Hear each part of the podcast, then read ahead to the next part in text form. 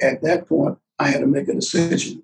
And my decision was that I won't dishonor my country or my corps or the men that I served with. So I chose to die in that casket. This is episode number 157 with Major James Capers. You're listening to American Snippets, the all American podcast for those looking to dream bigger, live better, and make an impact.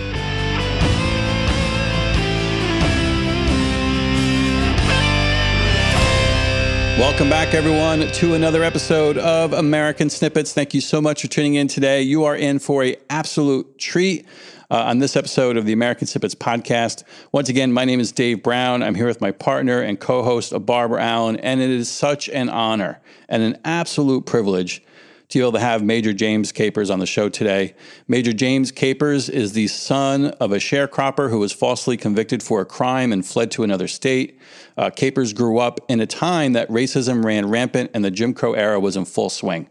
But that did not stop him from achieving one extraordinary accomplishment after another throughout a storied career in the United States Marine Corps. His memoir, Faith Through the Storm, offers an in depth journey of Major Capers' life as a young black American before, during, and after his service. From trauma to triumph to tragedy and heroism on the streets of America and the jungles of Vietnam, Major Capers' story is the kind that legends are made of.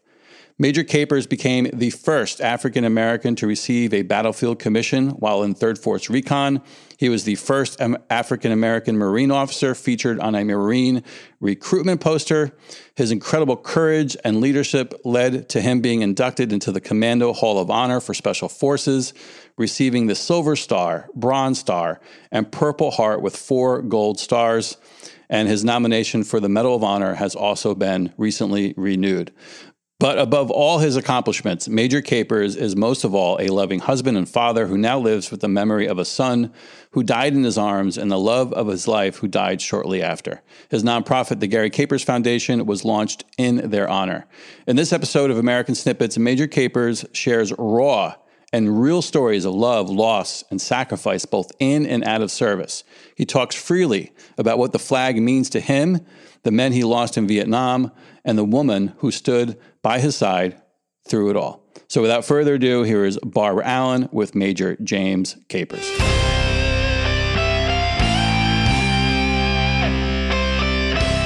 You're listening to the American Snippets Podcast.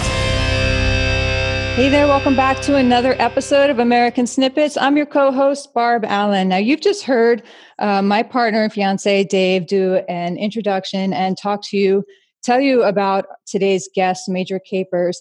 You all know that I have a very large soft spot in my heart for Vietnam veterans because of the way they've directly impact, impacted me and my family, as well as countless other families throughout this country. And if there was ever a community of people that had every justification to turn their backs on America and Americans and just stew in bitterness for the rest of their lives, I believe it's the Vietnam veterans. And yet they did the exact opposite. They have come forward time and time again over the decades to serve others and continue serving their country in various ways.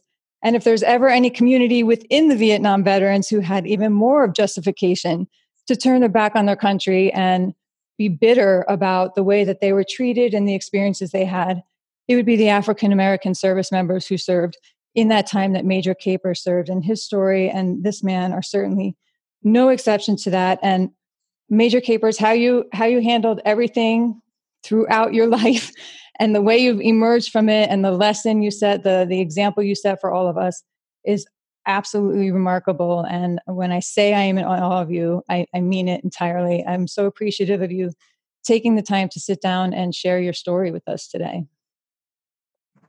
Well, thank you so much. You know, it, it means a lot because uh, a lot of young men and women of my generation didn't hear the words that you just spoke. The country turned its back on us for no good reason. So now, at this point in time in our lives, we appreciate those words. It mean a lot.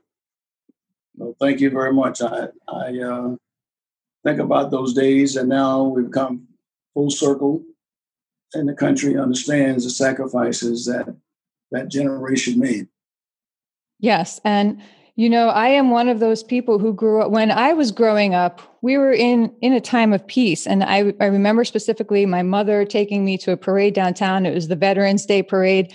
I was all excited. I thought we were going to see veterinarians and animals. And I remember being disappointed. It was a bunch of dudes walking down the street. I'm like, where's the veterinarian? I didn't even know. That's how naive I was, you know, um, growing up because we were just lucky to be in that window of peace and now of course i am fully immersed in the community and, and understand that and my kids certainly do as well. Um, and we're going to get back to that later on about the attitude and the mindset of the country and, and those who serve. But let's go let's go into it at first. I did have the pleasure we were talking before we recorded i read your book uh, faith through the storm and it is an incredible book. I'm going to talk more about this later and offer to send a copy to some of our, our audience members uh, who chime in. And I'm going to just pull things from that book, from that story. We're going to get into it. You were raised, you were the son of a sharecropper. Um, this is how drastically your life has changed. You were the son of a sharecropper, and you lost several of your siblings uh, who were older than you to childhood diseases, and your father was placed on a chain gang for a crime he didn't commit. I mean, how just let's break that down a little bit and go through that part of your childhood and the memories you have and how your father said something to you even as you were leaving for the Marines that leads me to believe that he is just a man of character and strength as well as your mother and pass that on to you.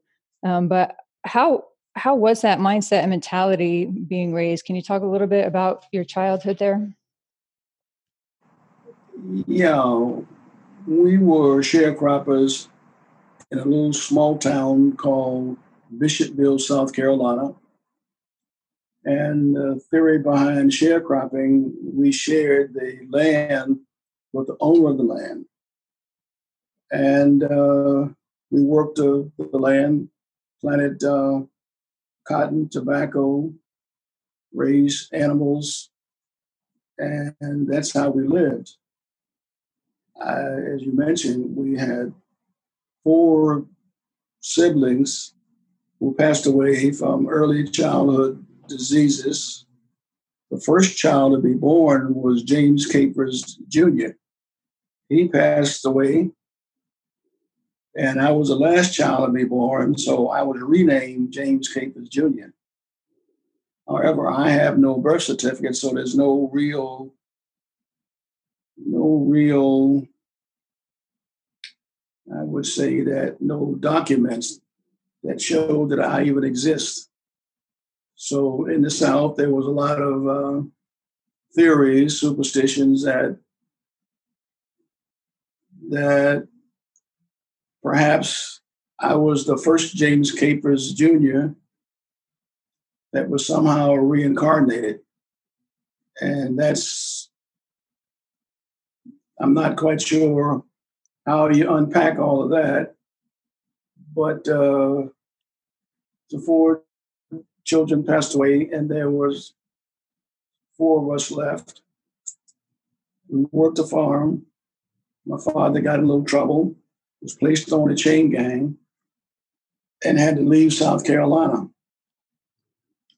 My mother and my other siblings, we stayed behind, and until we could make arrangements to join him in Baltimore. Meanwhile, I was the last child to be born, and I got sick, and obviously it was going the way of some of the other children. And to ensure my survival, I was given to a well meaning white family who took me in and cared for me until I was able to survive on my own. We then moved to uh, Baltimore, where we were reconnected with my father. And that's, I went to the school system there. I didn't know how old I was because there's no birth certificate. And I didn't know how old I was until the FBI did a search and gave me the birth date that I, I now enjoy, the 25th of August, 1937, which means that Tuesday of this week I turned 83 years old. But had it not been for this benevolent family, probably wouldn't have turned out this way. So I'm the benefactor of some very kind people. And even though this was in the Jim Crow South, they were good people.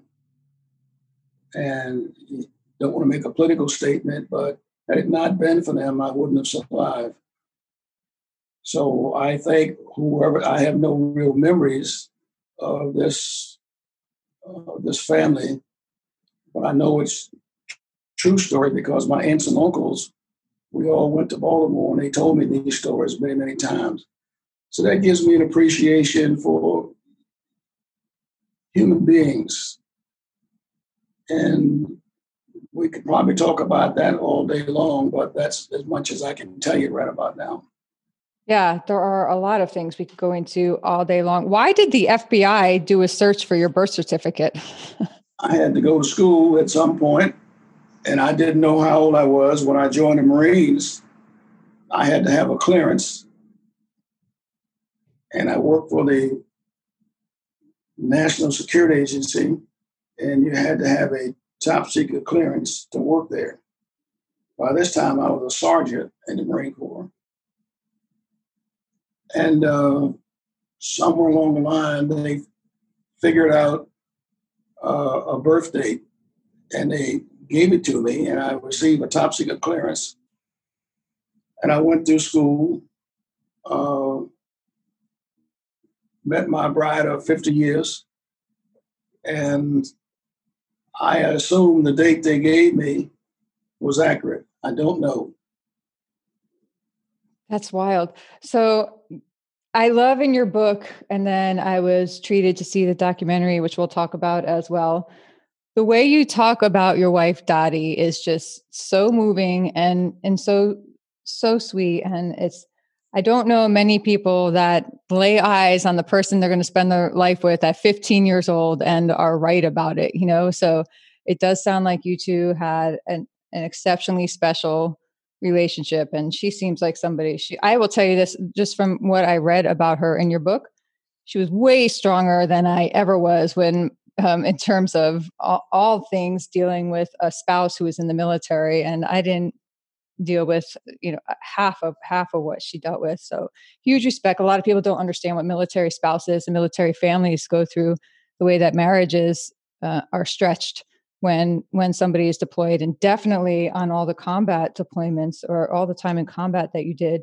And i love how open you are about talking about those struggles and about how it was when you came home as well there was one part well let's talk again i, I keep jumping ahead because there are so many incredible things about your story. So you met you met dottie when you were 15 and you convinced her i don't think it didn't sound like it took much convincing to get her to go to california with you when, when no not at all. when you were finally ready. Well she's the love of my life and and much of the success that i enjoyed belongs to her Uh, we had a child who was born without sight he was the love of my life he died in my arms of appendicitis because he was misdiagnosed. And he and my wife are buried up in Arlington National Cemetery together, which is where I will lie for a eternity with them. And I will see them in heaven. They are waiting for me. That is the, the love story I loved her the first time I saw her. And when she closed her eyes, the day we lost her, she told me she loved me. And that was probably losing her and my son so close together. And I'm sure you can understand that being a widow and uh, and especially being a Gold Star widow I'm a Gold Star father. My son, who was a military dependent, died in my arms, and I've never been the same again. Uh, you're lucky you found love again. and that is, I wish you both well. Um, you, you certainly earned it. Me, I haven't been so so so lucky. My extended family members, they've been trying to find someone to keep me company, and it just doesn't work that way. Love has has to be in that equation somewhere. And I loved Dottie for 50 years. And hardly a day goes by when I don't tell her that. I still write to her. You do? I write to her every week. Sometimes uh, that's just what I feel like doing. I want her to, I'm sure she knows. And she's probably watching this wonderful experience with you and wishing you well in your life. Oh, thank you.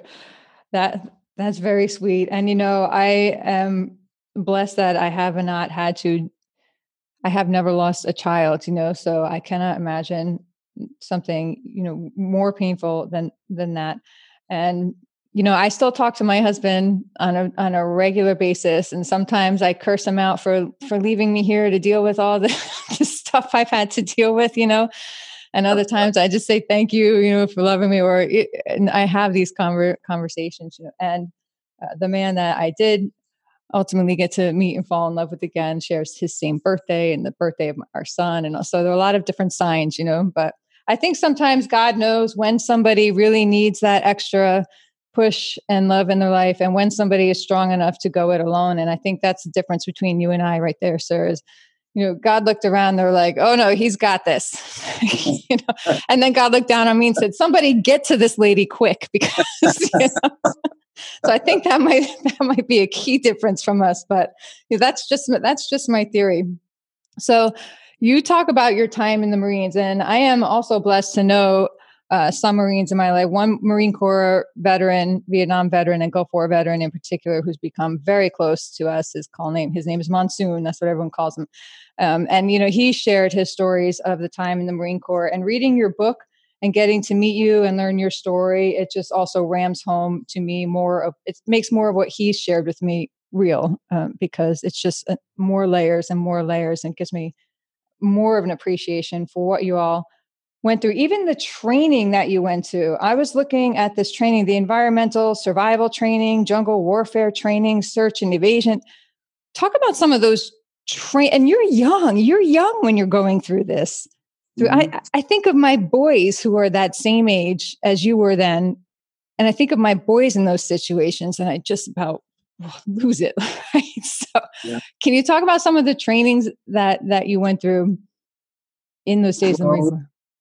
I spent 22 years, most of my adult life in the military, and because of the special operations unit I was in, required uh, quite a bit of extensive physical training and, and psychological psychological training. I was telling a couple of my young extended family members uh, the other day that when I first got into this line of work, way back in the late 50s, uh, they took me and put me in a casket and closed the lid and asked me my company commander's name. And you're supposed to give only your only your name, rank, and serial number but claustrophobia sort of, uh, they put me in the casket, asked me my company manager's name, and I refused to give it to him. So they said, well, we're going to keep you in here till you, you give up the information. And claustrophobia closed in. And they said that they were going to leave me in there until I confess and I thought for a moment, how do I do this? This is a real challenge. Do I go and say I'm a United States Marine? You have my rank and serial number. or do I say that uh, I'm going to give you what you need because if I don't, I'm going to die in here? At that point, I had to make a decision. And my decision was that I won't dishonor my country or my corps or the men that I served with. So I chose to die in that casket. But when I made that decision, then I decided, no, I don't want to die in here. So maybe it's easier to give them the information that they needed. I knew my company commander's name. I knew that. And I could have given that to them, and maybe perchance I wouldn't have to be in this very uncomfortable and unusually small place. And the air in this casket was rapidly thinning out. And the instructors who were there said, Well, he's not going to give it up, let him die. And he walked to the door and they said they were walking out, and I heard the door close. So at that point, it seemed to me like this is my fate. I could have yelled out, come get me, but I didn't. It was a challenge that I had to you swear this oath, God and country, and all those various things you talk about. But this is the crucible. When you give your word, you have to own up to it. I didn't give up my company commander's name, but inside I wanted to. I wanted to. And I always felt guilty because I come pretty close, but I didn't give it up. And that was the standard that I kept in, in, in battles around the world, battlefields that I saw men die in very uncomfortable and very difficult circumstances. But I learned that was my first time in special operations.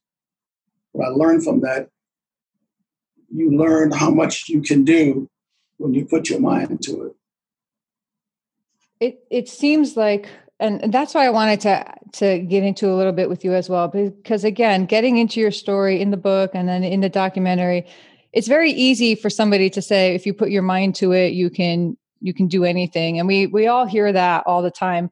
But there are very few people who apply that to the level that you and and those that you served with applied it. And i don't know their specific stories except for you know how they were a part of your story. And they certainly showed that as well time and time again. But the respect that they had for you and that they still have for you to the point you know they would literally you were w- literally willing to die for each other um, is e- extraordinary. And the things that you did go through even not even just physically but in terms of the way that you were treated when you went in you know on your way to boot camp i think it was when you had to eat in the basement instead of eating up in the restaurant with the white service members and the um, instructor telling you he he's told that Negroes can't swim and weren't going to give you a chance to to swim. I mean, the attitude and the disrespect that you were shown by the people that you were serving alongside. I mean, most people I know, probably myself included,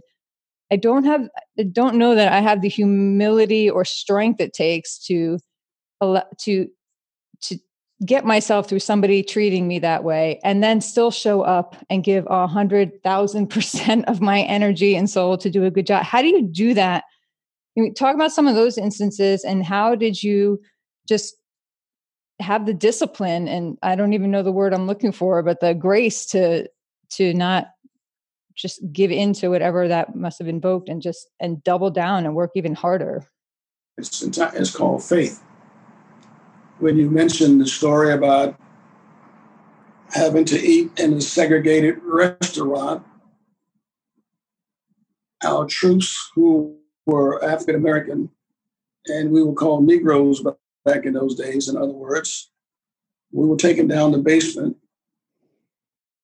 We were fed, not as well as the other Marines who were going off to Parris Island also.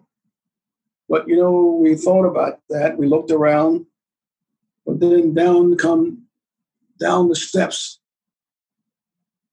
walked a young chaplain.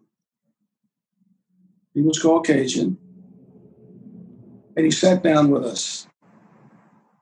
And, you know, he said, you know, one day this will change. He's a man of God, man of faith. And he said, one day you won't have to sit in the basement.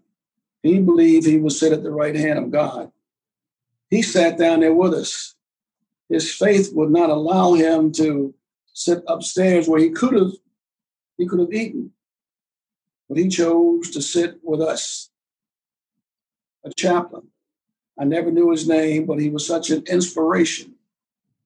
And he was someone that we needed. And I've run into chaplains and corpsmen and nurses and doctors in four continents. So when we were at our lowest, he gave us the strength to say it's going to be okay. One day you won't have to sit in the basement. And that day came. That day came. So there's always faith. There's always someone who will bring that faith to you. And I carried that faith with me all the way, all the way through many wars that I was involved in. So those are things that carried me forward. I remember this young chaplain, and he gave me a Bible. I guess he had a bunch of these little small Bibles and he gave them out, but mine was special. And I kept it for years and years. I probably still got it in some of my baggage now. But it was a strength for me, and there were many cases that I saw of men who didn't look like me, but felt like this was their mission. You don't hear about those types of people too often, like the family who took me in in, rural South Carolina. And this weekend, I will go back to South Carolina tomorrow, as a matter of fact, and they will have a parade and all those various things, which I certainly don't deserve. Uh, but I'm going because I owe them so much. But I'm sure you know about this little event coming up. I do. I do. And just the fact right there that you said, you know, I surely don't deserve it. Again, that is complete humility that is 100% genuine that I've encountered time and again in people that just it, it's humbling really and refreshing as well because a you absolutely do deserve it if anybody does deserve it it would it would be you uh, for for all you've done for our country and the example that again you continue to set. And obviously they're not you're having a statue unveiled a, a statue of you is being unveiled in is it bishopville uh, south carolina? Yes bishopville. Yeah in south carolina. And people don't just create statues of others who have no impact on them you know um, and so the fact that so many people care so much and want to make it known loud and clear that you are somebody who has inspired them should hopefully give you some measure of saying, "Hey, maybe I do deserve this," you know, and not not in a boastful way, of course, but um, just just know and carry that with you that you have done something that most people have not with their lives, and that is certainly something that is worth recognition. And I imagine people will pass by that statue for years to come and you know and read the inscription and what a legacy a different you know a, a different layer of a legacy that you're leaving behind so I'm super excited to see the stories about that and pass that on and share as well. And I understand there'll be a documentary screening as well tomorrow night. Yes, right. Tomorrow night, right. Mm-hmm. The documentary uh, that was done about you, which again, I was able to get a sneak peek of, and is another incredible thing that I cannot wait to blast loud and and wide um, when when that is officially released. Um, I'm going to bounce back a second to a little lighter minute because this did make me laugh a little. And sometimes it could be when I read stories or get to know when I'm reading your story and say, oh my gosh, this man is invincible. There is nothing that he does wrong or messes up or he just, you know, courage under fire and all that. And then I got to the part about your wedding night and I felt a little better because I laughed. I laughed a little yeah. bit. So let's just um, let's just make let's just go into that for one second because it's a hilarious story, um, and it I think it also just proves that underneath everything we're all just human, right? So can you backtrack for a minute to your wedding night and just share how that went? Oh yeah, it didn't go very well.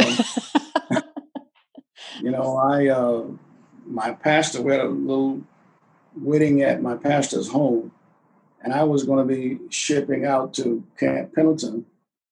I decided to stay in the military, so I told my bride to be that uh, we were together that I could stay in the military or I could get out and come back home. And she asked me, Well, what will you do? What will you, where will you go? And I said, I could go to California. Then that was that's when I asked her if she would go with me. She didn't think about it. She said yes. I guess she loved me from the day we saw each other. For years, we told each other, oh, I told her that I think she winked at me when I walked by. and she said that she didn't wink at me, but I think she, matter of fact, before she closed her eyes the day she passed away, she winked at me. She winked at me. Then She's she going to leave you with something to think about. Right, exactly. And I loved her so much and love her more today than I could imagine. But she was such an important part in my life, but it didn't start off that way. They say a bad beginning makes a good ending. And when I got out of my father's car going to the pastor's home, I dropped my my uh, marriage license out of my pocket.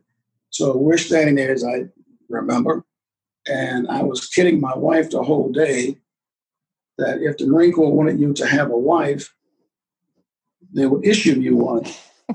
So I was telling her all that time that, you know, Marines don't want a wife or this that. And so when I was standing there and the pastor, his name was Reverend Jesse, if I remember he says, Where's your marriage license, son? I said, In my pocket here. I reached in my pocket, no marriage license. So I'm beginning to panic now. And Dottie is looking at me. You won't believe the look she was giving me because I was kidding that whole day about not getting married. Then I had to fess up to the pastor that I didn't have a marriage license. Then I said, you know, Reverend, can I talk to you for a second? Because I only had a few days before I had to report to Camp Pendleton. And he said, What's the matter, son? I said, I don't have a marriage license. He said, You know, you have to, I can't marry. He said, Come on, listen, I'll, I said, I'll, I'll go Monday morning, I'll get the license. I'll bring it. He said, No, no, it doesn't work that way. It doesn't work that way.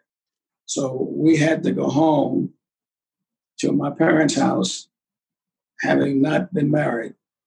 And I was sitting here about maybe about 11, 12 o'clock that night, and the phone rang, and some kid had found my marriage license in the street and called my parents. So Dottie and I and my parents went back down to the pastor's house. We got married about one o'clock. She never forgave me, but we laughed about it for many, many, many years. And we had many wonderful years, 50 years. After 50 years, we celebrated our anniversary. We re- renewed our vows a week before she passed away. Ah. And they had her dressed up in a pretty gown and wheeled her down to a big banquet room. And my pastor came in and re- renewed our vows. Then the next week we lost her. But when we went back to the hospice program, we sat there that evening and she said, You know, we didn't do bad. We didn't do bad. By this time, my only child is gone, and and uh, and she was on the way out. But I told her I loved her, and she closed her eyes, but I still think she winked at me. I think she I think she loved me and I loved her so much. So much. And today I'm still hurting. I haven't gotten over this yet. She's been gone 11 years now. 11 years now. Yeah. and I'm still, I was a better man for having met her. Yeah. Well, that's not something that is gotten over ever. You know, you just you learn how to roll it into your life. But I mean, you you know ab- about that. You've had to you've had to endure a lot of things that um, a lot of people would just fall and be crippled under. I mean, you in your time in Vietnam, you went on what 50 something classified missions. You grew close to people and when you talk in the book about how you just start to change after time. There comes a certain point where so many people kept dying that every 24 hours you would get word of somebody else you knew uh, who had been killed. And the constant fear for your own life, and knowing that at any moment your own life can end, you know, what that is to, to live under. And then the things you had to do uh, in faith comes in so often in your book you uh, or in your story you know you talk about asking God to forgive you for what you would have to do the next day and how you had to I mean, can you just talk about that that concept for a moment? Um, how good people with good hearts and good minds and good souls are put in positions where you have to do and see and experience horrific things that are really only described as as hell, I guess, um, for things that the human spirit and mind is not i don't think designed to to endure. How do you how did you come to terms with that and, and carry on? Actually i don't think i ever really come to terms with it i still suffer from something called ptsd which was partly the war itself the aftermath of war and all those endless nights I spent in Bethesda Hospital, the hospital in Japan, in Alaska, different places around the world. But today I still hear the sounds. They give me sleeping pills. They give me a pill for PTSD. Uh, different types of medication. They I've never got over the loss of my child. Yeah. The loss of my wife. And through the years, of course, I lost my mother, my father, and the rest of my family. I'm the only survivor left of the family now. I'm it. We're down to the wire now. But I have a, a, a large, extended family. They were here tonight to celebrate my 83rd birthday. It was a, a wonderful time. And uh, I still have PTSD. I still dream those wonderful dreams of Dottie Capers. When the doctors told me I would never walk again, she said that I would walk again. And when I was on a few days leave from Bethesda, I had to learn to use a crutches, the cane, wheelchair, and all various things to, to get me to the point where I could walk on my own. And one day, Dottie drove me to the parking lot where I was attached to after I got out of Bethesda. Wasn't out, but I was just given a few days. And uh, she left the baby in the in the car, and she said, "Sweetheart, let's see if we can walk." I hadn't walked. I was on crutches and canes and various things like this. Both my legs had been broken. And I was, I still had seven pieces of metal still lodged in my, my body. But she helped me out of the car and draw, took out of her purse a piece of chalk and she drawed it on the line in the parking lot. Draw the line on the on the ground and asked me to stand behind that piece of chalk. Then she walked out about 10 feet and stretched out her arms. Said, Sweetheart, you can do this. Just walk on to me. I'll be here. Just walk on.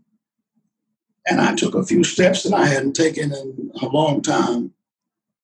I got about halfway and I fell. and I wanted her to come pick me up. I wanted somebody to pick me up. Dottie didn't move.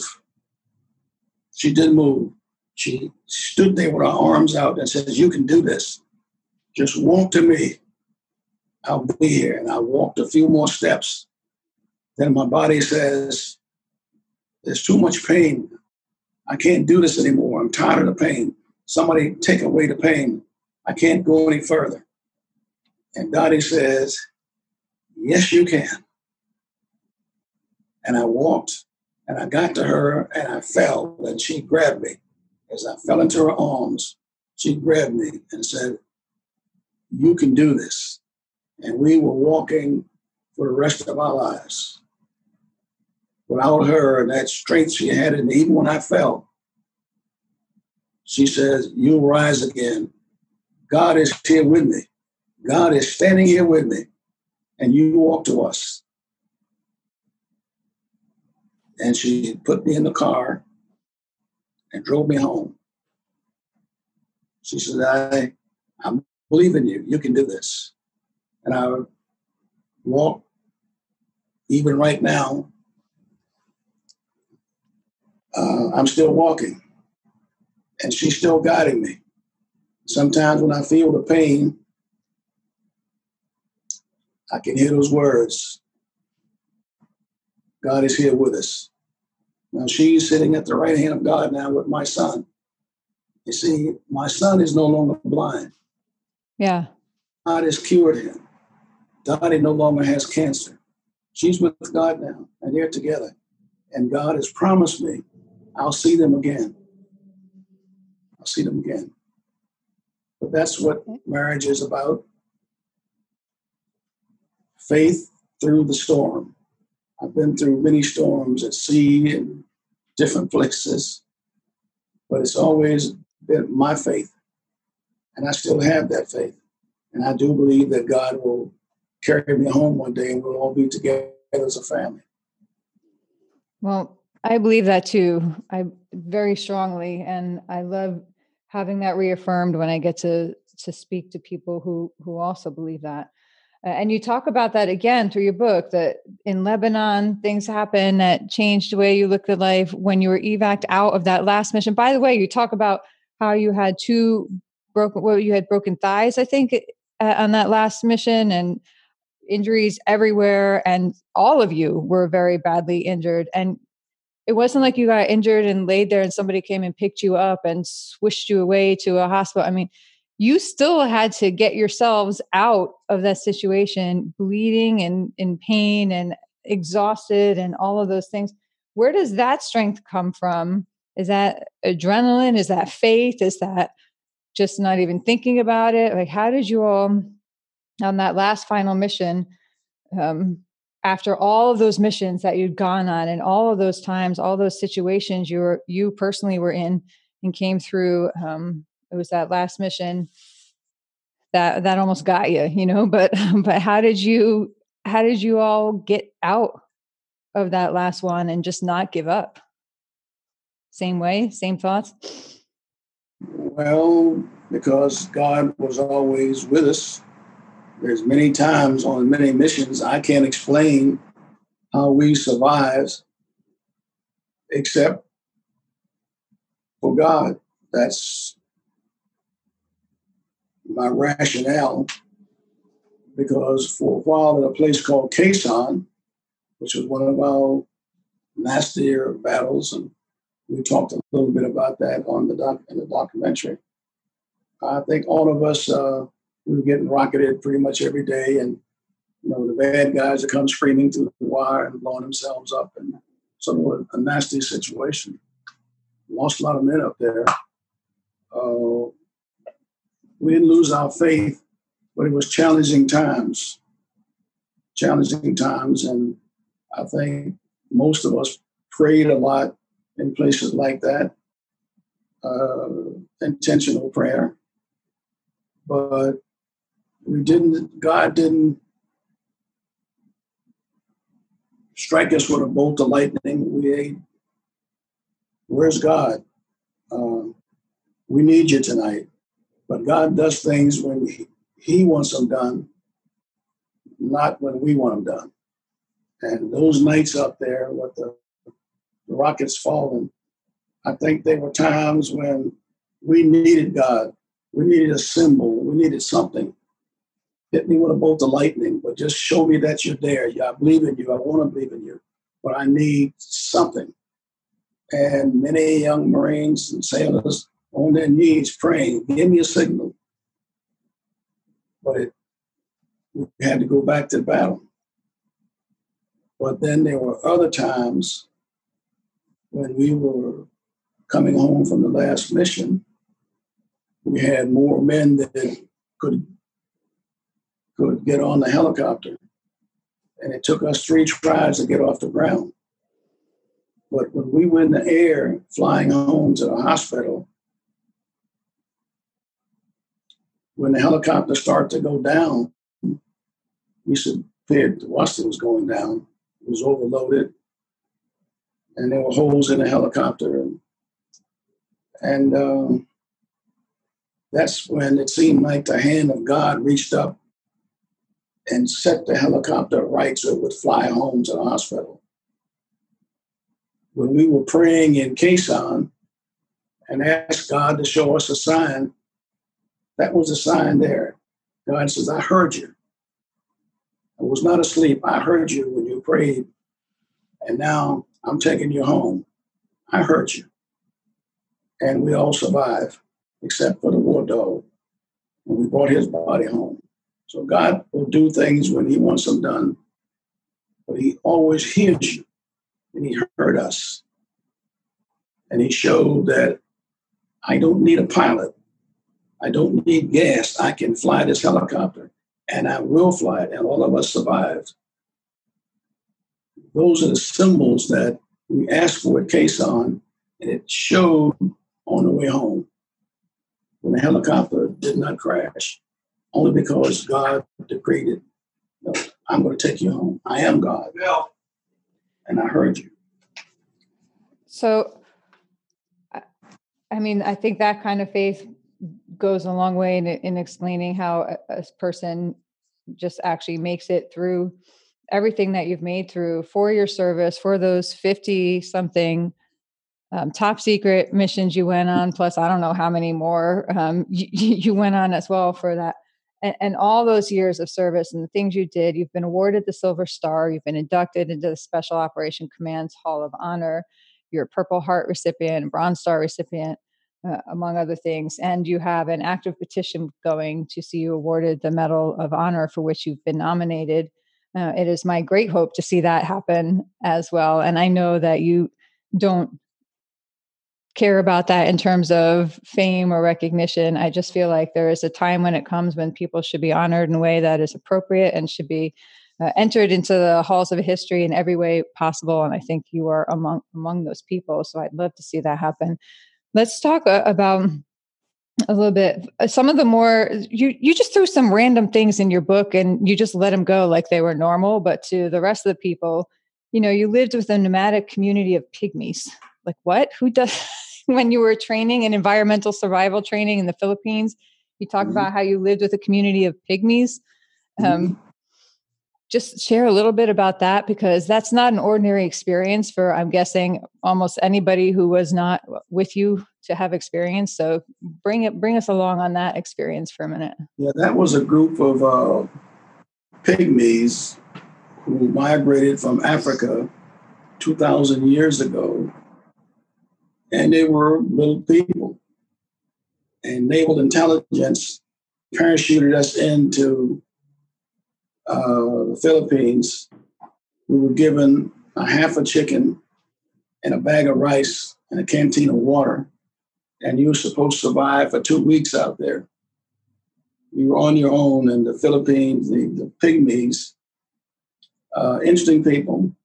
They were nomads.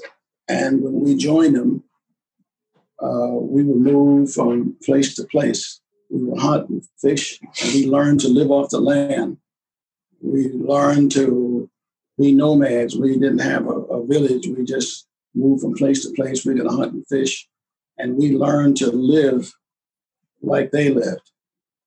Uh, we fished in the water we climbed trees to harvest bee eggs and we shared the elders.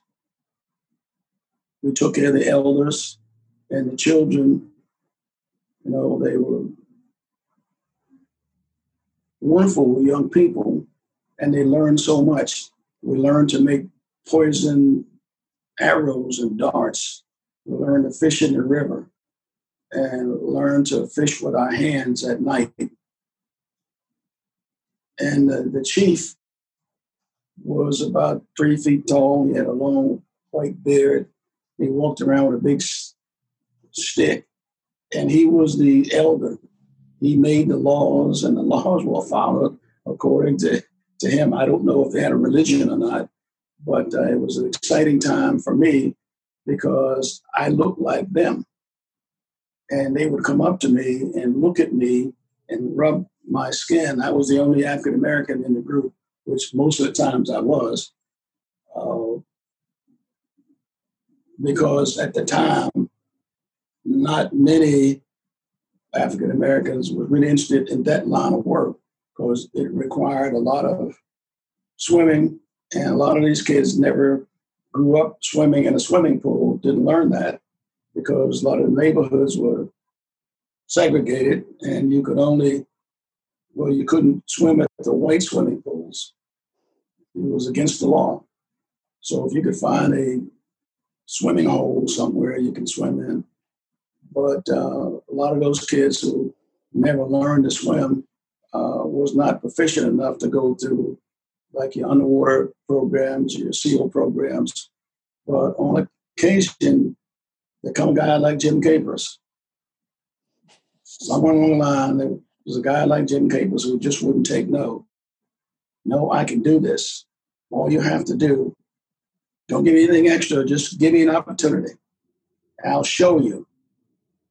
I'll show you I can do it. And I did this. I made three combat swims in, in, in Vietnam, two combat dives, and I made a swim of 1,500 meters in enemy territory at night. So only because I was given an opportunity because I showed that I wasn't going to quit. Oh, they tried to make me quit. Yeah, there was a few times when I thought about it. I need to get out of here. but uh, yeah. no, I I stuck with it, and I, I was the only master diver we had, and I got to a lot of the stuff involving water, and it didn't bother me. I wasn't afraid. I guess I was a little bit wasn't afraid of much at that point in time in my life. There wasn't wasn't an enemy that I was afraid of and I never lost a battle. I say that with a little bit of ego. Uh, had some wounded, but, we never gave up.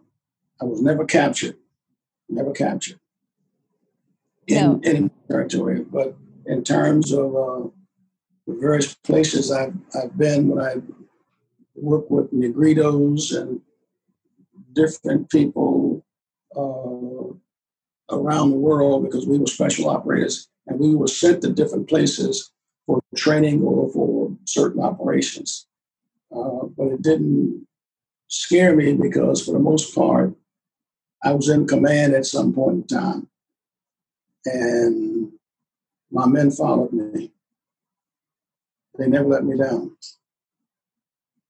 No, it doesn't seem that way. It doesn't seem you let them down either. You have a one another line in your book and i know we already talked about where that came from but it is another way you, you say history has a way of forgetting good people and the little things they do to make our country great but i never will. And i just want to get into that for a second like what are what are you you mentioned a couple of the people who came into your life in their own you know in their own ways but um what are some ways that you think that somebody can come into the life of say of a service member now who's going through through those combat deployments and coming home what are some ways that civilians can come into the lives of those returning from combat or those still those like you still in the aftermath of combat and even the world war ii veterans that we have uh, you know still with us who are dealing? What are some little ways that we as civilians can come into the lives of you all and and make a difference? Well i think they're doing a wonderful job now. Excuse me. When I was in Atlanta some years ago, they had this program where civilians would wait for our soldiers and Marines to come home. They'd be waving the American flag. They welcome them home at the airport. I didn't get that. We didn't right. get the parades. No, you got quite a different welcome home. I read. Yeah, go ahead. But nowadays they have parades for these young guys uh, who come home. Their families are there. My wife and child didn't know where I was. I was shipped from Phu Bai to Phu These are Vietnamese names to Japan. They flew us on to Alaska. It was 10 degrees below zero. And they took us off the aircraft so we could be, the aircraft could be refueled for flight home to Virginia. And it was snowing, snow all over the ground, and you could see blood trails from these young warriors as they carried the stretchers along. Most of these young Marines were bleeding in the snow with little tropical blankets on them, coming from a tropical zone to Alaska. And now we're going home, and there were no parades our parents didn't know where we were going. Uh, they would usually send a telegram. Now they have young Marine officers go to the next of kin's home and say, I'm sorry about this or that. And my wife got one of those telegrams. My folks got one of those telegrams that I've been wounded. I'm somewhere, but we don't know where. And only when I come home did they know that I was really alive. Uh, because after three Purple Hearts, you get a ticket home. You don't stay in country if you have three Purple Hearts. Well, I stayed because our officers, most of them had been killed and wounded. And I was promoted from sergeant to staff sergeant I was given what they call a battlefield commission. Then I took command. I've never been to officers training or basic school. I'd applied twice, but they turned me down. So I was considered but not selected. Even though I met all of the qualifications, they said no. But in a little place in Phu Bai, my colonel called me in and took off my sergeant's chevers and placed on the gold bars that I had, had seen before, but I've never worn. And he pronounced me a officer and a gentleman. For all things, Jim Capers is now a gentleman. I've never spent one day in the place where you learn to be a gentleman. uh, but I was now the commander, and those guys depended on me. And I carried it all the way through until I was medevac on the last day. I never quit. No. I never had the officers training. Well, I think that there are a lot of people who are in plenty of places where they can learn to be a gentleman and they still never figure it out. So it doesn't matter, you know, where you go. I think it's the person. I think you either are or you are not. And I think uh, you certainly, certainly are.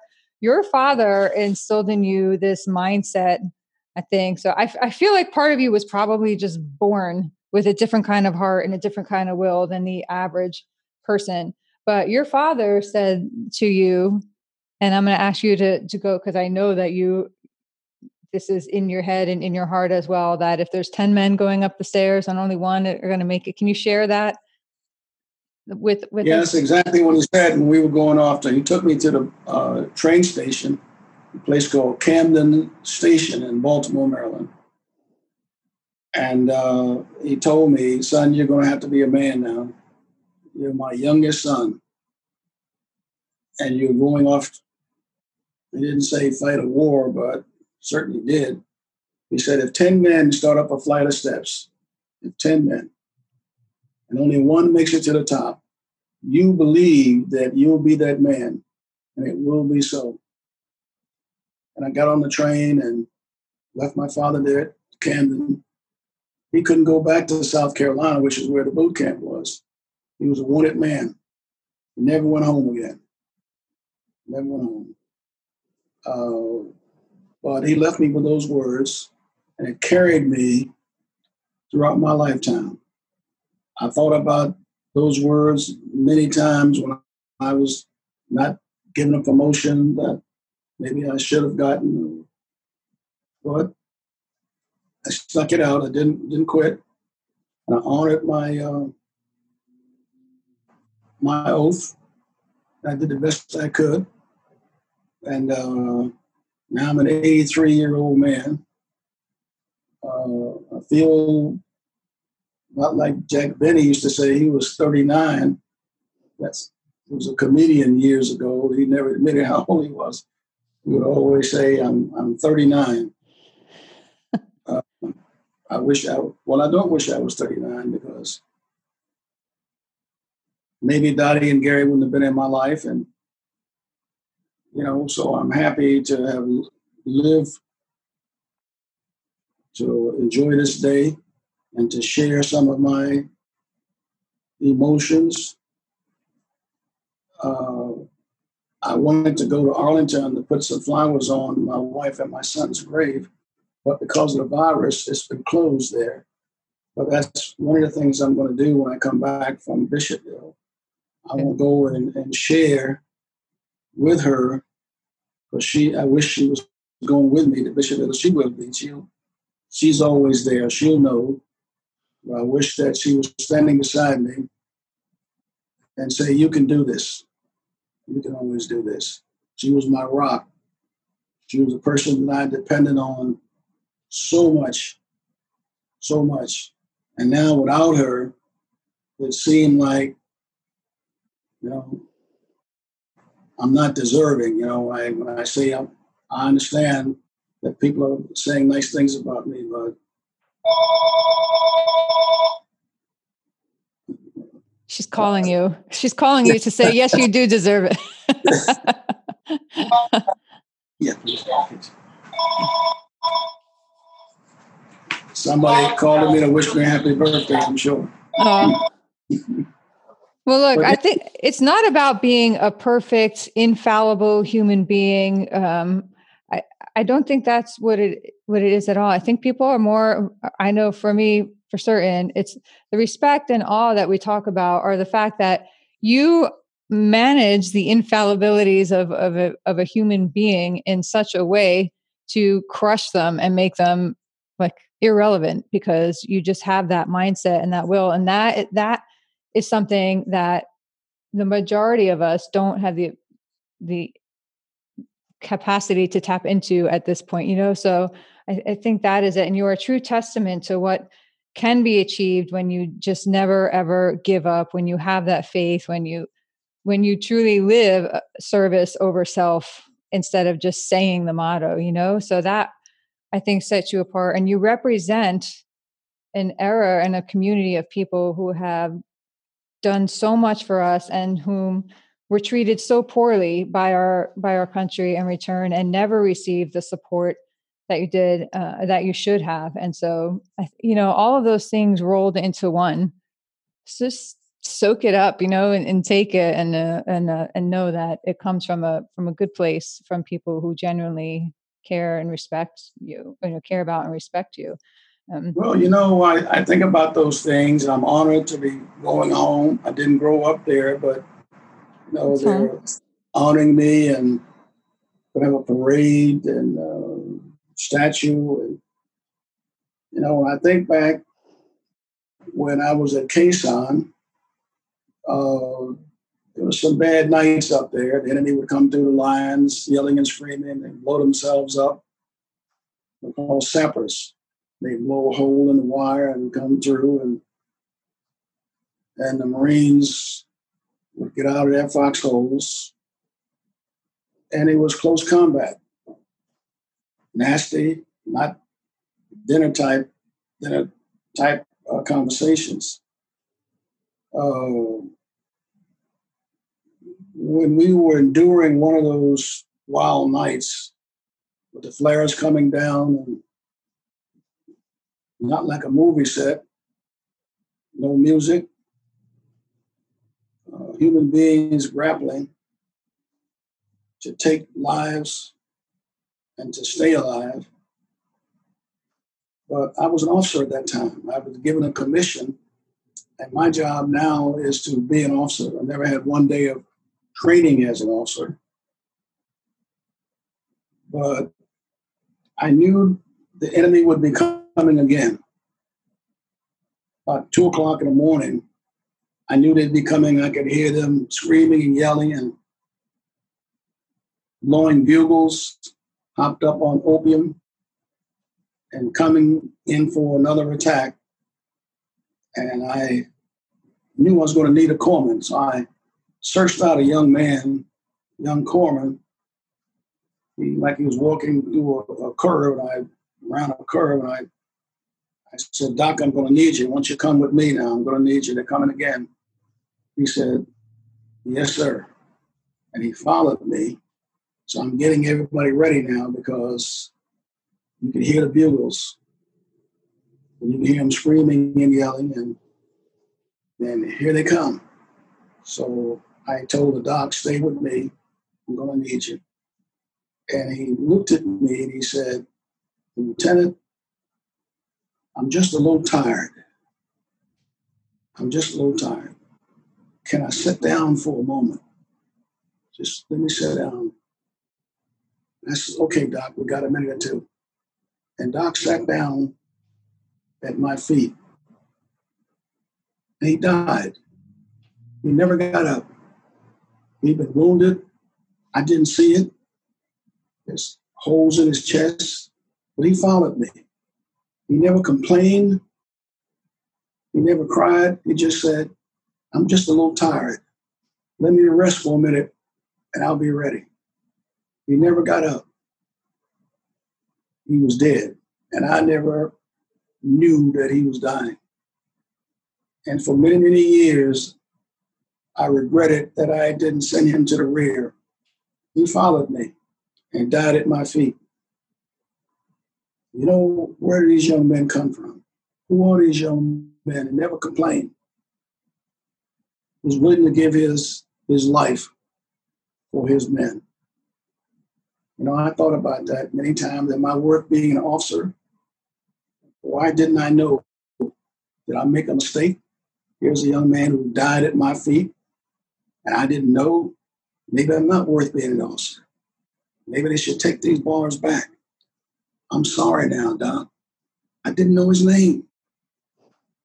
I'm sorry now. But those are the things you see. It breaks your heart. Your uh, heart. And I was in charge. Am I good enough? Do I deserve this statue and parades and all those things?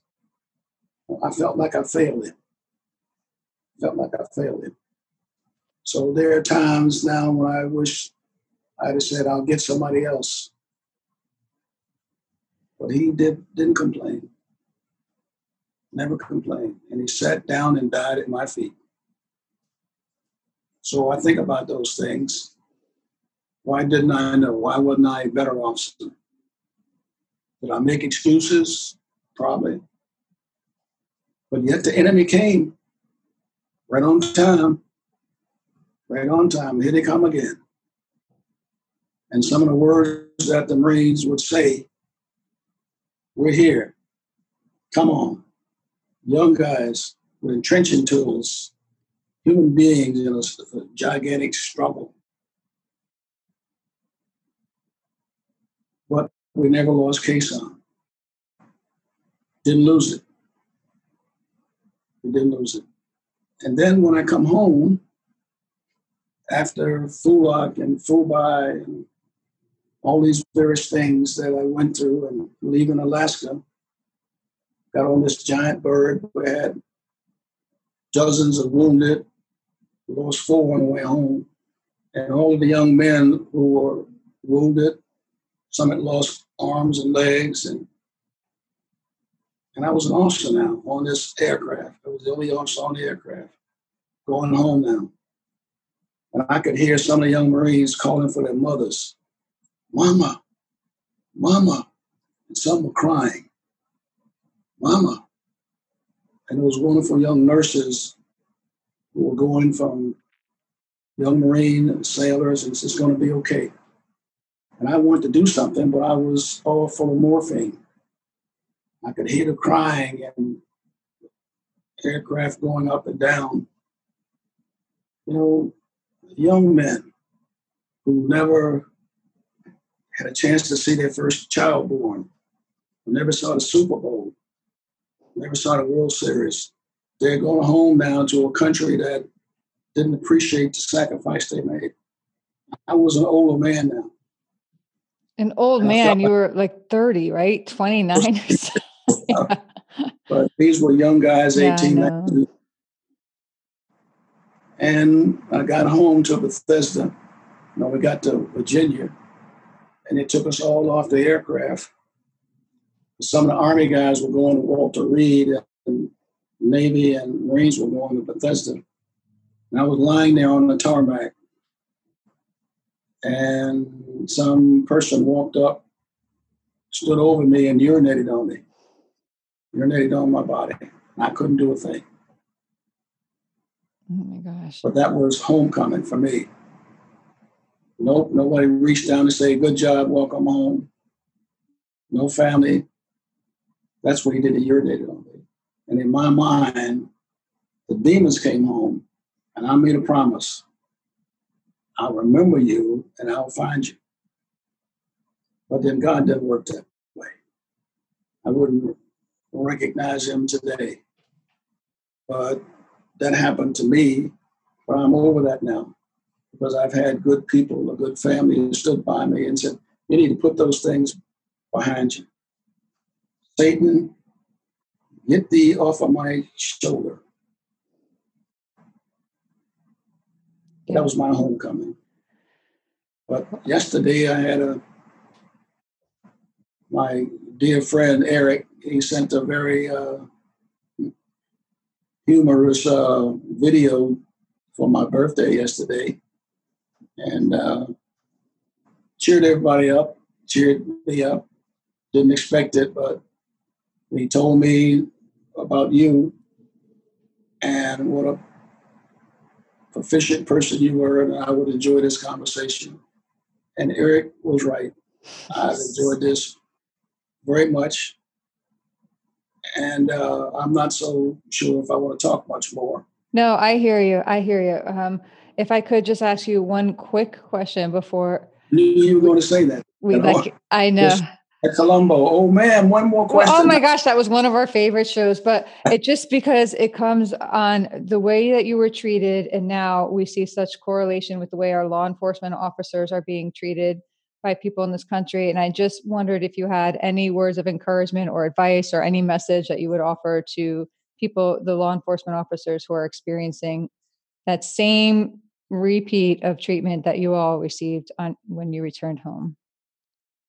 Well, uh, there is a correlation. Nowadays, you have the country that's swarmed uh, with Black Lives Matter, and there are obviously some things wrong. Uh, young men and women, uh, maybe, uh, can't say maybe they're dead, and the country is sort of burning right now because of that. Uh, guys like me, it's not tough. I'll tell you where I stand. Uh, there are a lot of young civilians who decided that they would kneel rather than stand before the American flag. You can't ask me in this conversation what I kneel. You can ask me and I'll tell you what I think. No, I will never kneel before the American flag. I didn't wouldn't do it before when I was doing the training. When they put me in a coffin, they also put me up on a chair and put a rope around my neck. Yeah, they put a rope around my neck and gave the rope to um, one white lieutenant from Alabama. Says, you know, you guys hang Negroes in Alabama. Why don't you just go ahead and hang him now? That's what I went to, the rope around my neck. And the young officer took that rope and threw it back at him says, No, I won't do this. He's a Marine. I won't do that. That was my experience. What I'm saying, because of Black Lives Matter, I can understand that, of course. I grew up in some very difficult times. But will I, in front of the American flag, will I take a knee? No. I've seen too many American flags on dead bodies, different places. I took an oath. I'll honor that oath. Now, for those who want to do that, I'll honor their rights to do that. I'll fight for that right to them to do that. But no, not Major Capers. I spent 11 years overseas in different places. And I have 19 holes to show for it. I still carry a piece of metal in my body today. I lost my mother, my father, all my all my family. My only child died in my arms. My wife suffered from cancer. But now you ask me to kneel before the flag that puts me here today. No. I've been asked questions like this in training in different places. And I was told you can't swim, but yet I'm the guy that made the three combat dives, made the 1500 meter swim in waters cold as ice with sharks in water. I did that. I did that. Uh, and I survived it. And I brought my men along. And one Marine who almost got eaten up by a tiger shark rescued him. He didn't get eaten. No. So I've seen sharks in water. You know, you name it, I've been through most things. I spent a year in Bethesda with pain that's sometimes, uh, you know, I wonder why did I do this? Why did I do this? But because I love this country. I know it sounds a little bit, you know, hokey, but no. Uh, that family who took me in when I was dying, what do I say to them now? What I say is it's not whether it really happened or not. I was told it happened, therefore I believe it. And I'm a healthy 83 year old now. According to the FBI. yes, yes. Sir, thank you so, so very much again for your service, for all you've done, especially for taking the time to sit down with us. And on behalf of Dave and myself and everybody that I know and care about, a very big welcome home to you. And I hope you have a blessed weekend and a beautiful time in your hometown. You let your that wonderful audience you have the book entitled Faith Through the Storm was written. Yeah. Thank you. All of the proceeds, every dime goes to my nonprofit. I have a non that started for my son was born blind and he received a lot of help. So my wife and I started a foundation to help those who were little misfortune. Now my son can see now. He's in heaven. Yeah. He can play basketball now. My wife no longer has cancer, so we want to show our regards and our thanks. So every dime will go to our foundation. And uh, what is the name of the foundation? The Gary and Dottie Capers Foundation named okay. for my child and for my wife. And uh, they're buried in Arlington National Cemetery. And when I come back from Bishopville, uh, you know, they're trying to get me to move back home. They think that's the place I should be. There's a lot of stories going on whether I was the first James Capers Jr. or the second one since there's no birth certificate. You know, they think maybe the aliens brought me here or something like that. I don't know, maybe Superman, maybe from Krypton, someone, but I'm going to take a quick little picture here before we go so I can share that as well. And again, thank, thank you so much. Have a good restful afternoon. Thank you for for taking the time and energy to be with us. I appreciate it so much. All right, everyone. There you have it. That wraps up another episode of American Snippets. If you got any value out of this episode, you enjoyed listening in to Major James Capers, please do us a favor and leave us a five star review on iTunes. Make sure you share this episode with a friend. Share this episode on Instagram, on social media, on Facebook. Uh, this is a message and a story that really needs to be heard today. Uh, I'd like to personally thank Major James Capers for, for sitting down with us, taking the time to share his story. It is, again, an absolute honor and a privilege to have him on the show today. And don't forget to go to AmericanSnippets.com to check out the featured article of the week. Every single week, we do a a full article and story on every one of our guests. So make sure you check out the one we did with Major James Capers. You can re listen to the podcast there and watch the video interview we did with Major James Capers in its entirety there as well. I'll also include a link so you can pick up Major James Capers' memoir and book and donate to his charity. Again, thanks for being here today and listening in. Now go out there and show the world how exceptional you truly are.